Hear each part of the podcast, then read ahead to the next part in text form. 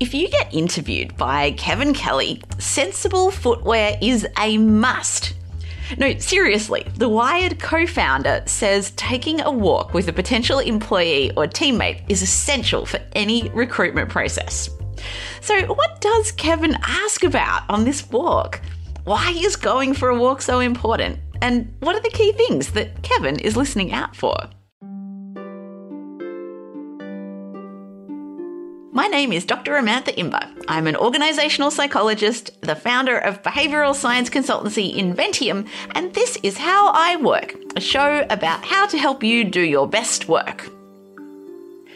On today's My Favourite Tip episode, we go back to an interview from the past and I pick out my favourite tip from the interview. So, in today's show, I've got an extract from my chat with Kevin about how he decides who to work with. I, I wish I'd collaborated even more than I do. I'm kind of like more like a solo performer rather than a big band. Wired was a big band and it was really a lot of fun. Whole Earth was a big band.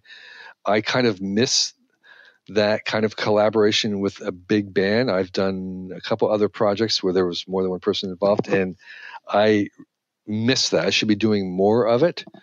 But that's a question I keep asking myself. Okay, yeah, now that I'm 68 and a half, what do I want to do when I grow up? And do I want to, you know, still work with a duet, a kind of small solo performance, or do I want to have a band again? And then to answer your question of how do I decide? Well, number one for me is do I really enjoy spending a lot of time with these other person or persons? Because we're going to spend a lot of time with them. And so that, you know, compatibility friendly thing is hugely important and i just simply don't work with people that i don't like. It's like no amount of talent is enough for me. Life is way too short. So i tend to want to work with people that i want to be around with. And hopefully they're smarter than me and they're always more talented than me and that makes it fun what else did you think about, like when you were recruiting your your personal research assistants? Um, well, I, I well, one of the things I did when I was evaluating them was I gave them and actually paid for real work that would be of the type that they would be doing, so we could evaluate their work. And to something you said, which is we're hiring for attitude, not for skills. Um, that was a motto at Wired hire for attitude, train for skills, because like we were inventing the web. There nobody had any experience in designing or programming the web because it, we were inventing it. It didn't exist. So the only thing we could really hire for was attitude, skill, I mean, attitude and character and things like that. And so that's sort of what I really look for. I like to go for a long walk with the candidates and you know, to do two things: to work with him, to do work, have him do something with us for us, and that's work. And then two, take a long walk with them and just, you know, try to get a beat on their character, and that covers it. Mm, what are you talking about on that walk? What are some of the questions that you're asking? Well, anything except for work what their hobbies are, how they how they spend their free time, cosmological questions, what's their favorite movie, just anything except for the work. It's an interesting thing that I feel like so few people do when they're recruiting new people into a team.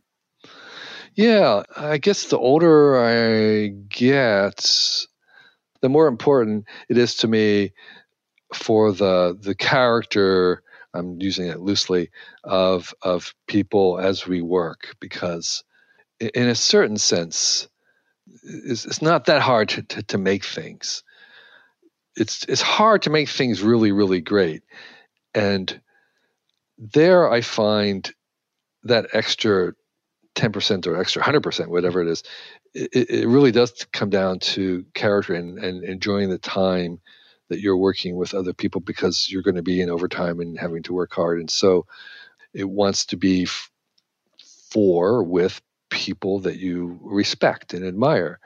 And um, those kind of things are to me crucial. I, I, I think money, even lots of money, is way overrated and making money is sort of actually not difficult. But making something that you're proud of and doing it better each time is difficult. And so the the character, the, the experience that we have, the human relationships that we have while we're doing it, to me, become more and more important than just the achievement of at the end. It's kind of like you know the old thing about the journey is more, more important than the destiny, and you know like thinking back to Wired or whatever. We're very proud of those issues, but I have to tell you, I, I, some of those issues I've completely forgotten, even what we what we said.